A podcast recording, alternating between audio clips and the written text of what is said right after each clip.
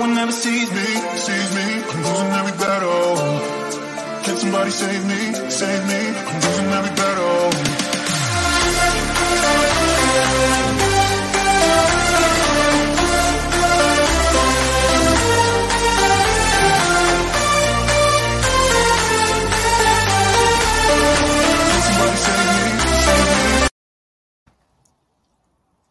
Hello, welcome to the Battle to Be podcast.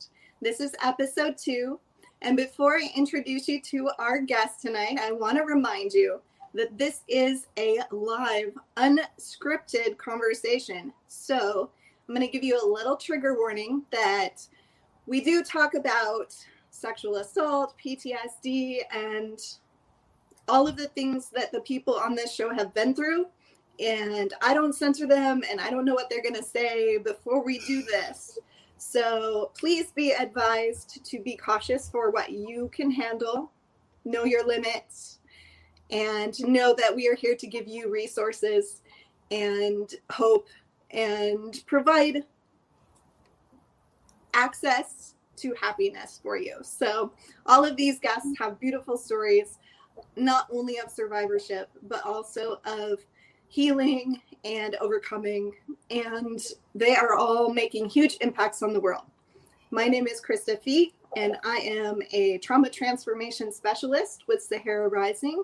And this is our guest, Nicole Bonecki, and she is going to tell you a little bit about herself as a person and what makes her tick outside of all of this technical stuff. All right. uh, I'm an international speaker and I'm also an empowerment coach for women and taking their voice and standing in their power. On top of that, coaching mothers and daughters on taking their crowns and really bridging the gap in that relationship that may be stressed or strained for the traditional teenage years and i run my course in kind of an infinity sign. The parents go one way the teens go the other and they meet in the middle and we just continue to path. So i'm a single mom of three. Um, yeah and i just roll with it. So she's already revealed a little bit about why she's on this show, about what she's doing in the world to make an impact, even despite all of the traumas and tribulations that she has been through. So we're going to take a little bit of a step back so that you have the opportunity to know what brought her to where she is today and know that you are not alone no matter what it is you're going through. Nicole is an amazing, amazing woman who has survived many, many things. So, first, we're going to talk a little bit about her desire to join the military and how passionate she was about that and her whys for that. And then she's going to tell us a little bit about her experience with that. all right uh, let's see i left home at 16 i was kind of a lost soul didn't uh yeah family life wasn't the best. So when i was 17 i started talking to recruiters. I really wanted to go into the marines but i had had a discussion with my i re- actually remember the day i had the discussion because i was driving home from the recruiter and he wanted me to go air force because my grandfather was army air corps. And i was like yeah but dad like my heart's a marine. And he's like yeah but family is air force. And i'm like "Ugh." so we had to talk about it but um essentially i left for the military because i needed a safe space and it was a brotherhood and a sisterhood from what i was told. And it would excuse me essentially create a whole new life and a whole new world for me and allow me to accomplish the things i wanted to accomplish. Uh, and i wanted to be i wanted to be uh, a drill instructor. I wanted to do the 20 years so i can have my life and move up in there. I wanted to travel the world. I wanted to do all these things. So got through boot camp. My recruiter's like, do not volunteer for anything. And the first thing I did was volunteer for Element Leader. That was amazing. And I'm one of the weird people. I was like, can we just do all like all branch boot camps? Is that a thing? Can we do that? Because that was amazing. I, w- I was the weird one. I don't know. It was great. And then from there, we went to tech school. I was actually stationed for Germany. And I think I got yelled at more when I chose to swap because you have the option to swap before you go with a with another teammate. And I swapped for Offutt Air Force Base, Nebraska.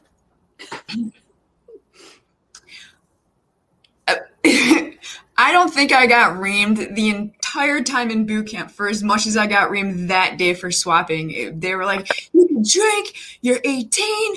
You could do this. You could do that." And I'm like, ah, "But my mom, she's in Illinois, and it's only a seven-hour drive."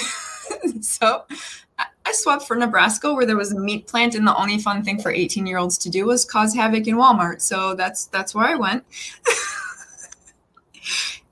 yeah, It's so sad. Still so sad. Um, and and I got to my base, and then um, let's see. I think I got there around June ish.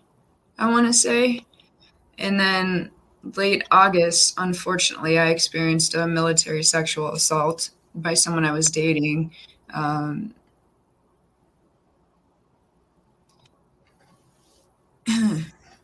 I know it's hard to talk about. I think I could talk about it better if I wasn't still fighting 20 years later. Um, but that's the problem and with the VA is continuously making you fight for the evidence that's already there. Um, conveniently, my records were destroyed after my police report was destroyed after seven years. Uh, the base no longer has it. Thankfully, thankfully, I went to the hospital, and the hospital shows my records of military um, military rape. And had that not been there, my entire case would have been closed out. Um, so I'm still waiting on. I got approved for a second comp and pen exam, and for those who don't know what that is, that's basically a disability to determine the percentage of disability connection that you, if you get connected, and um, they basically see how jacked up you are and from the situation and how much it affects your daily life. So that's where I'm at with it now. So you actually suffer from military PTSD. Mm-hmm. Yeah. And, and and not wartime. I didn't go anywhere. I was only um, I was only in for ten months. Um, because it, it, I was actually scheduled to go out for 9/11. I was scheduled to go out that Nov um, that November, but I actually got sent. They gave me the option to retrain or to go home, and I loved what I did so much. I I didn't I didn't want to go retrain for something else because uh, I was security forces. I absolutely loved what I did, and I was so hard headed and so hurt that they just. Mm-hmm.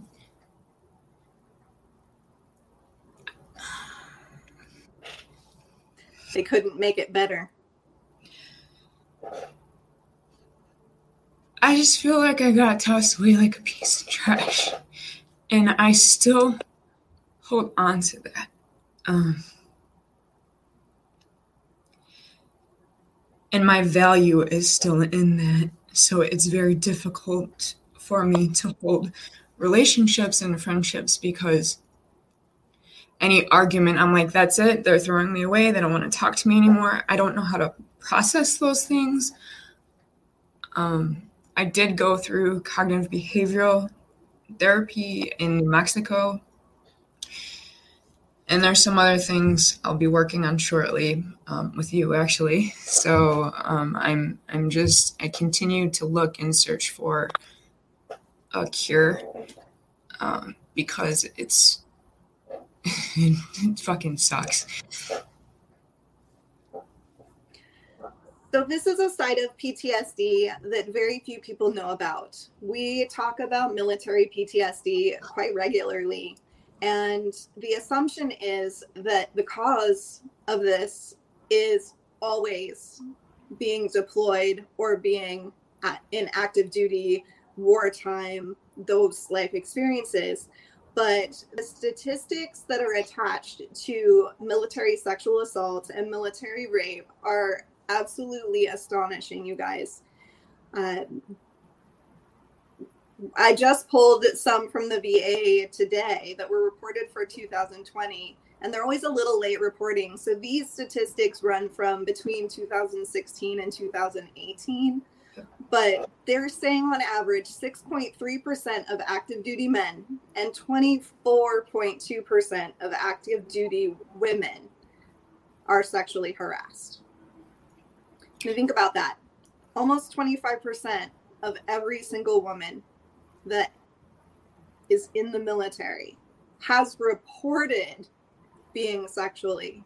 I was going to say that doesn't include non non-reported or the the stigma that comes behind it, how you get treated when you do report it. And then for males, I can't even imagine like as a woman, you already feel and get treated like you're a piece of shit um, they were supposed to put on my DD Form 214 uh, medical honorable. However, they put honorable personality disorder, trying to say that it was pre service. But once you graduate boot camp, you cannot, you, you are, once you graduate boot camp, you are proven of sound mind to serve your country. So they are not legally able to go to say something is pre service because I graduated boot camp. I've never been diagnosed with anything before this. I've never been to a therapist, like a psychologist before this. And I saw four military doctors, no previous conditions, no previous conditions, no previous conditions, no previous conditions. I've had two doctors, three now, since I've been in treatment, no previous conditions, no previous conditions. And yet 20 years later, I'm still fighting for fucking justice. I don't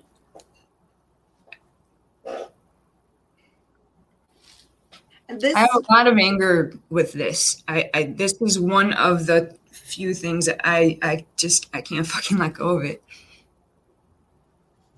Your story is not your story isn't there are a lot of other people that have the same story as you. The statistics that I was talking about earlier, this report literally states that a third of victims are discharged within seven months of reporting and 24% separate with less than fully honorable conditions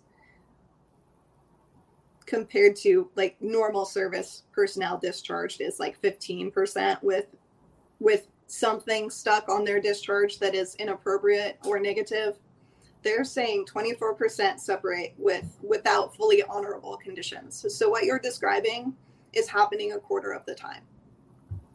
And it's sick. It's sick and it's sad and it's infuriating. And I want you guys to to hear a part of this story that you might not have noticed. Nicole, 20 years later, 20 years after the fact, 20 years after she left the service, is still fighting. Not for compensation per se, she's literally fighting to get the psychological treatment that she needs to recover from this experience, to recover from the disorder that this experience has caused. And she's been now diagnosed with this disorder. And the argument isn't whether it was caused by her service. But 20 years later, she's still fighting to get the help that she needs. What's funny is that in my documents, it's it. So I was told there's three areas they look at when you're doing a claim. They look at did this indeed happen? It states they they acknowledge the military acknowledges that the military sexual assault happened. It's in my documents that it happened, and yet I'm still fighting. You you tell me how the hell that works. Right. So these are the conditions and the challenges that many of our veterans are facing. And the conversation about PTSD is a very huge conversation. It's it's going to take like we're going to be talking about this for years. This is my specialty, and it is just something that we're going to come back to around and around and around. But um, the reason I brought Nicole on was because I wanted to show you that even under these conditions, even with all of this weight, even with all of this trauma, and that she has still, as of yet, to get the amount of help and the quality of help that she needs, her determination and her passion for life have driven her to become a light for other people. So I want to show you not only a story of trauma and suffering, but I want to show you the other side of that too. And this woman is the perfect example of how to turn everything crappy that happens to you. And her story is so much, so much deeper than this military trauma. She's also struggled with domestic violence and she's currently raising her children on her own. And I would like for you, Nicole, to feel absolutely free to tell the other side of your story. How have you how have you taken this to build what you have created now? Like how how like the transition part? Yep, the transition part. So after after the sexual assault, I went out inpatient for self harm and suicidal ideations shortly after I got out, I had my daughter, met my ex husband, went through that, got divorced in 2016. That was fun. Um, left with my three kids, and we were cat two homeless, which is when you're there's three categories of homelessness. There's currently without a home, there is couch to couch and or hotel, and then there's been homeless for 90 days or more. So we were cat two. We were our, our friends graciously let us stay with them. They had the room for us. So uh, we just couldn't go home. Um, three months two months later i found a position where i ended up being co-owner of a kickboxing gym i, I was a cage fighter for some couple years i'm like all over the place i'm so sorry but I was married at the time. I became a cage fighter, but I used because I was self harming. I was still self self harming throughout this entire time. So one day, my ex husband said, "I'm going to call the cops if you hurt yourself again," and I'm like, "Okay, well, I can't do that." so I was like, "What can cause me pain?" And make me feel glorious all at the same time while I'm learning something. I'm like, oh, martial arts hey. So I learned jujitsu, uh, Muay Thai, and kickboxing, and wrestling, and a little bit of judo. But judo hurts a lot, like a lot, lot. So I was like, we'll just go to yellow belt on that one. that was too much. My back, I was like, I'm old, and it hurt. But um, at any rate, I got divorced in 2016. We went through that.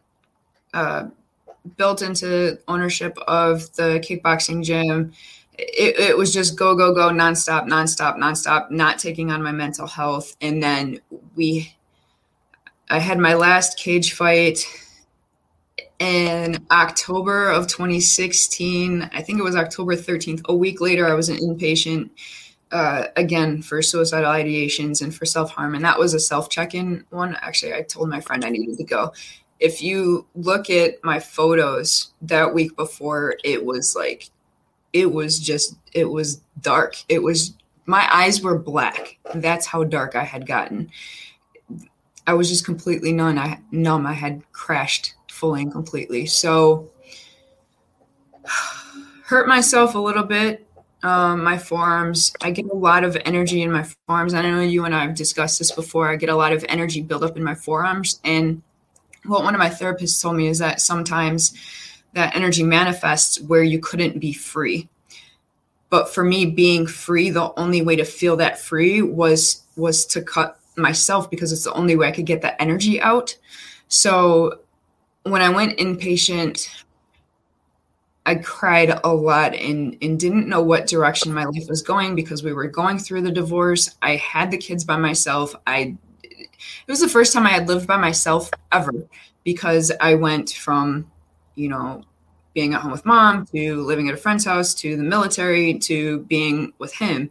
So I didn't know how to be I didn't even know who I who the hell I was, let alone being alone and adulting eh, and dealing with kids and growing kids and growing myself at the same time. So I had a conversation with the universe or God or Allah or whatever the hell you want to call it, but I just wept a lot and I let everything out that I could. And I said, What is your purpose for me? Because I'm either going to be here for these kids or I'm not. And a week after I got out, I, I, I cut again. And then I was just, I crumbled again. And I'm like, I have to do this. There are other people that need to know that they're not alone, that have been through sexual assault, that have been through childhood sexual trauma, that have been through physical, emotional, and mental abuse. And I have to be the voice for them. And I remember in sixth grade saying, I want to be a speaker. I don't know how I'm going to be a speaker, but I want to be a speaker. And now I know in order for me to have made a difference, I use the pain that happened to me as my power because I know there's other people with a similar story. That it's not going to be the same story. And I know that, but it's going to be something that resonates with another woman or that resonates with a male that say, thank you for coming out about that because I've been holding on to this for so long and I didn't think others were out there like this. So for me, it was a moment of transition and awakening of how am I going to use my pain for power. So in 2018, I well, I started coaching in 2014 started cage fighting in 2013, and then when it came to speaking in 2018, I started speaking on mental illness, more specifically PTSD, recurrent depression, and anxiety, and really using it as a form of healing for myself but also as a form of information and healing for others who have been through something similar to help help them know that as long as you can hold on for 5 more minutes for one more minute and more more recently finding out that when you actually genuinely have a family behind you I didn't even know what the hell family meant. I know I have my kids clearly but to have an adult family I didn't even know what the hell that was or what that looked like until I met the Unleash You Now team and, and family movement and everyone in it. You and I connect. Yeah, I think we were both hard headed and stubborn, and we're like, I don't need an accountability partner. And then I ran off, and someone was like, Hey, will you be my buddy? And pretty much that guy and I jacked up the whole like routine. And I know this because I was told this. And then, like a week later or a month later, I was like, Hey, is my accountability partner still available? and no, it's been like, I mean, for you and, a few others, it's been like something I've never experienced before in my life or have had support in my life and truly, truly like family and sisters and it, man, it, wow. Wow. I don't, I don't, I don't, I mean, I freaking flew to Texas because I like I needed to connect with someone like-minded and to just focus on business and growth and just have conversations that are outside the norm of the typical rigmarole drama that I don't connect with any longer. That doesn't resonate with me any longer. So if I have to fly out of state to go connect with my people. I'm going out of state to connect with my people to have a conversation and be in person and hug someone because I can't I can't do the traditional people talk about TV shows. I'm like, dude, I haven't watched TV in freaking 5 years. I have no idea what the hell you're talking about. You want to talk about a book? Let's talk about a book. like I don't know. I don't I don't I'm, I'm weird. but you've, you've touched on one of the most important factors of healing PTSD or any trauma spectrum injury or anything in life, literally, one of the most important aspects of resilience is your support system. Whether that is blood family, whether that is friends, whether that is a peer support group, whatever that is, if you go internal and you decide that you can do it all on your own and you just separate and withdraw from society, which is what so many of us tend to do under these circumstances, you have so much less chance of overcoming the challenges that you face. If you allow yourself to surround yourself with people that as you said, like minded people who are focused on the same directions, the same goals, the same objectives, even if that objective is only healing. If you can surround yourself with that support team, you have such a better chance of moving forward and overcoming the obstacles to find your purpose and to move into the space of creativity and where happiness even exists as a possibility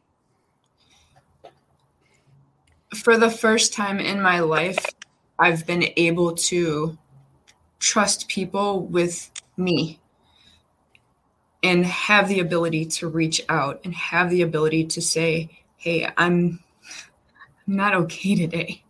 Um, sometimes I'm still a little hard headed and I'm like, Hey, it's been a rough week, but I got through it. but I'm, I'm, I'm learning that there are safe people out there and not everybody is going to hurt you or break you. I've still gone through some shit, but um you you I've I've done the shutout and I've done that I'm going to do this on my own and I don't trust anybody. I'm not trusting anybody.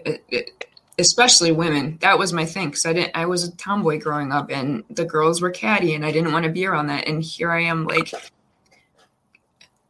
It, I don't know what happened. I'm just like queens. We're all queens. God damn it, we rise, and you know, I just fuck it. We do it together because I'm tired of the bullshit. We have to support each other, and and we have to support our men as well because our men is just as fragile as us, and um, I, I think us as women, when we connect, we're more open about what's going on with us. And I, I think it's, you know, I don't know if it's male toxicity or what it is, but I, I know guys are a lot more reserved. They're a lot more protective over their feelings, or maybe, I don't know, I'm not a guy, but, I, you know, just in talking with my son and how he was raised and how that's affected him by being told if you cry you're you're gay or or only I can't even say the only FEGSs cry. And at 10, and being hit, hitting it, and then telling him not to cry because he's getting hit with a belt and you're 300 pounds and he's all of 67. We've been through a lot. And I'm like, well, no fucking wonder. Like, and, and I was told not too long ago, like, I'm like, I don't think I'm a feminist. And my friend, my male friend, he's like, no, you're the right kind of feminist. You nurture the men and the women. And I didn't really think about that or what that meant at, at all. And I still don't know what the hell that means. I'm like, no, I'm just a person um, who loves everybody. I, I think we all just need to be nurtured as human beings because we all have feelings. We've all been hurt in some way, shape, or form. Um, and, and it is, it's about healing. It's about making a decision to heal. And once you make that decision, the right people are going to fall in alignment with you. Absolutely true. And we do, we have many societal struggles to overcome. And in this talking about trauma, it it's so much more magnified because of what what you said the the entire concept of feeling emotions or expressing emotions if you can't express your emotions you can't express your pain. You can't express the traumas that you have suffered. And if you can't express them you shove them down they don't get processed and that is where trauma spectrum disorders come from. That's where you get complex PTSD, PTSD, and ASD, like all of these different terms that you'll hear.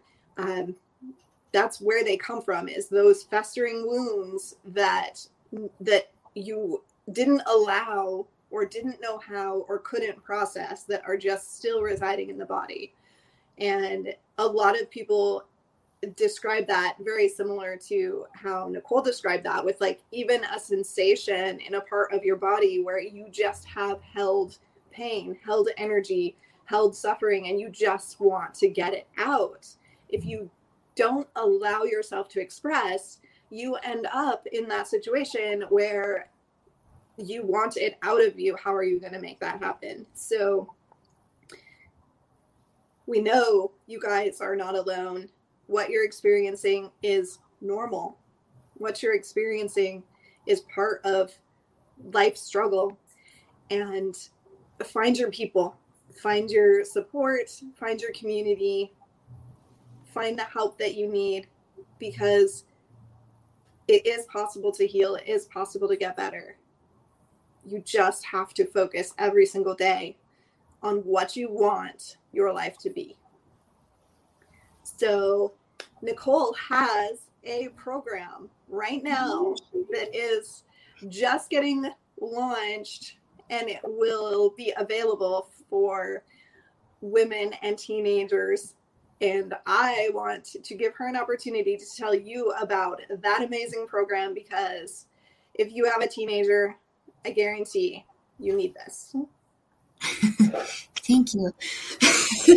it's it's actually um so I'm cage to stage and not because I'm cage fought I mean it's cool but more or less being kept inside of a cage and not being able to use my voice and then stage because that one's pretty obvious but speaking uh, for me I didn't have the relationship I wanted with my mom, and I didn't my I was creating the same generational patterns that I said I wasn't going to do as a parent, and then being in a toxic relationship where the kids were also being abused, it was more of a creation of the same cycle. So when I left uh, my ex, I I said, This is my opportunity. This is my opportunity to create everything I've always dreamed and desired in a relationship with my children, which was an open relationship, a safe relationship,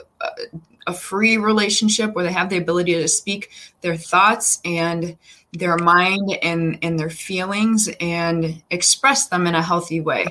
And I've done a lot of work with them, with myself, reprogramming. Oh my God, the reprogramming. When I say the male toxicity, like the reprogramming of the mindset of women are not objects, um, of we don't degrade, we don't yell, we don't, oh God, I'm trying to go through everything. We don't throw things, we don't there's a lot of we don't and a lot of reprogramming that needed to be done a lot of healing that needed to be done on my end and a lot of this is the generational cycle. I see it. I recognize it. I'm not fucking doing this anymore. This is how i'm going to recreate it. I reached out to their godparents. Their godparents reached out to me. That's where we were staying at the time. Um, and and we just started the reprogramming within myself and, and within them. And it's been it's been a constant cycle. And even with my almost 17 year old I can't believe I was um I can't believe Jazz is 18. Anyway, even with him, he he came to a point where he said, "Mom, when I act like this, I need you to call me out on it." And at the time he was like 15 and I'm like, "You're asking that I call you out on your bullshit because I'm totally cool with it if you're cool with it because I don't want to deal with that energy."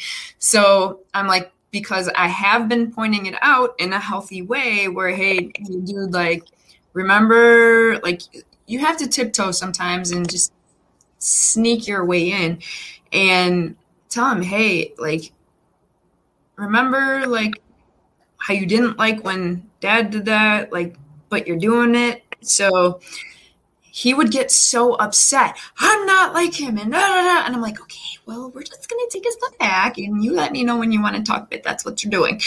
So I, he's like, mom, he he came to me and like, mom, I'm sorry, I I don't want to be like this. How do I change?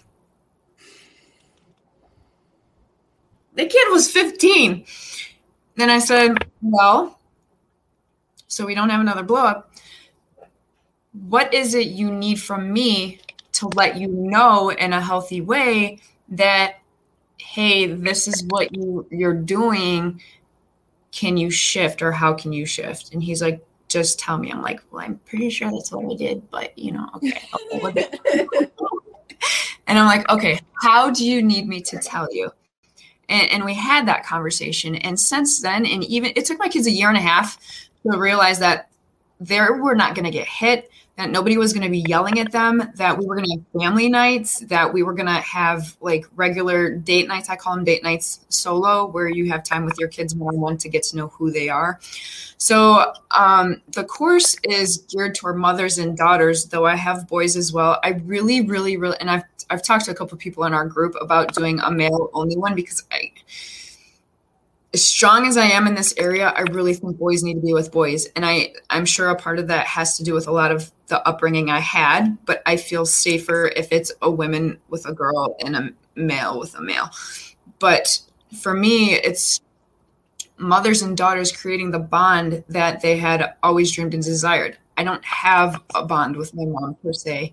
Um, we communicate through TikTok like once in a blue moon because there's been so much pain there that I'm not through yet that I didn't want that for my kids. I didn't want the non acknowledgement or I didn't want the, well, I didn't know what I was doing. Well, no parent knows what they're doing, but I'm going to acknowledge where I fucked up. Yes, I fucked up here. I'm sorry. This is how I'm going to adjust. This is how I'm going to shift how can I make you feel safe and comfortable moving forward? What do you need from me to feel safe and comfortable? And the more I started healing myself and the more I would speak to them like they're adults because let's get real once once they're we're just preparing them for life. They're educated. These are smart young people. My son teaches me how to do this thing. I don't know. It, it gets broken and i'm like fix it it you I think parents get in the stage of do as I do, not nice, not as I say, as opposed to let's walk through this together. And no matter where you're at in life, you have to be the leader in the areas of your life. If you're going to lead your children, then lead them with them. Let's walk through this together. Like I the stimulus just came in. I gave both my older two kids a thousand dollars. And I did this because each of them have six bank accounts. This is what I told them. You have to manage your savings. You have to manage your summer clothes, your shoes, your brasiers, your underoos, whatever you need for the summer. You need to include it in there. Whatever fun stuff you want to do with your friends in the next few months, you need to include it in there. You need to learn how to budget. So, my daughter, she's great with money my 17 year old has since the time he was little, little, little, zero concept of money. He went and asked his sister how much clothes cost, and her response was, dude, they're expensive as fuck. So he readjusted what he allocated because he just he just thinks money grows on trees. I don't know where he got this from at all, but it's it's about recognizing who we are as the parents and what healing we need to do. And it's about giving them their voice and teaching them and walking with them and educating them on how to grow, listening to them on what they need um, the week two we go through breaking generational um, patterns and cycles. We go through limiting beliefs and and what a limiting belief is and how you begin to break that. We go through building trust. We go through the parents have one route the kids have another route. Then there's different exercises in the middle. And then one night the parents get to talk. The teens don't get to say anything. They have to process that for 24 hours then the next night, the teens get to say everything they want to say. And then the parents don't get to say anything for 24 hours. All each gets to say at the end of the course is, Thank you. I acknowledge what you said. That's it. So it's deep. It's deep. And then they have uh, activity day uh, Fridays or days. So the activity that we did for the week, we incorporate it in something fun so that there is no electronic time, no TV time, no nothing time. It is you and your teen and connecting wholeheartedly, authentically, and with active listening so that you can rebuild that trust and that bond and that faith in each other that is needed and desired. And then at the end of the course, I send a graduation package, and I'm not disclosing what is in the graduation package. It's just the bomb, okay? Surprises! Surprises yeah. for everyone yeah and that starts april 5th and it they are limited classes because um, even though it's an online course, we do have weekly check-ins for for the group, and then also one-on-one if if there's anyone who's any team, any parent uh, daughter team that's needing some extra assistance or needs to learn how to um, maybe manage a certain area, and we'll do the communication so that everyone's being heard. So there's a lot of a lot of time spent together with me. So, how can, and I will, of course, add a link to the YouTube once this is posted, but how mm-hmm. can everybody get a hold of you if they want to jump in that course? So you can get me on um, Cage to Stage, C A G E T O S T A G E at uh, Facebook Messenger at Nicole Bonecki, Instagram, Nicole underscore Bonecki, um, or you can hit my Calend- Calendly link. okay. We'll make sure we put that Calendly link on the YouTube underneath yeah. this video. And yeah. if you want to take a screenshot so you get her name spelled correctly, because you know you're going to look her up later, go ahead and do that. And I want for everyone to comment, share, let us know if you have any questions for either of us. Again, eh, also please give a good little round of applause and thank you to Nicole Bonecki. Give her a like, give her a follow. And again, my name is Krista Fee with Sahara Rising. This is Battle to Be. And I will see you guys again on Thursday. We will have another amazing guest and a totally different kind of story. And I'm actually not going to tell you about him. I'm going to wait until Thursday to reveal all of those details. But you just don't want you just don't want to miss this man's story. So be here Thursday, same time, same place. Talk to you later.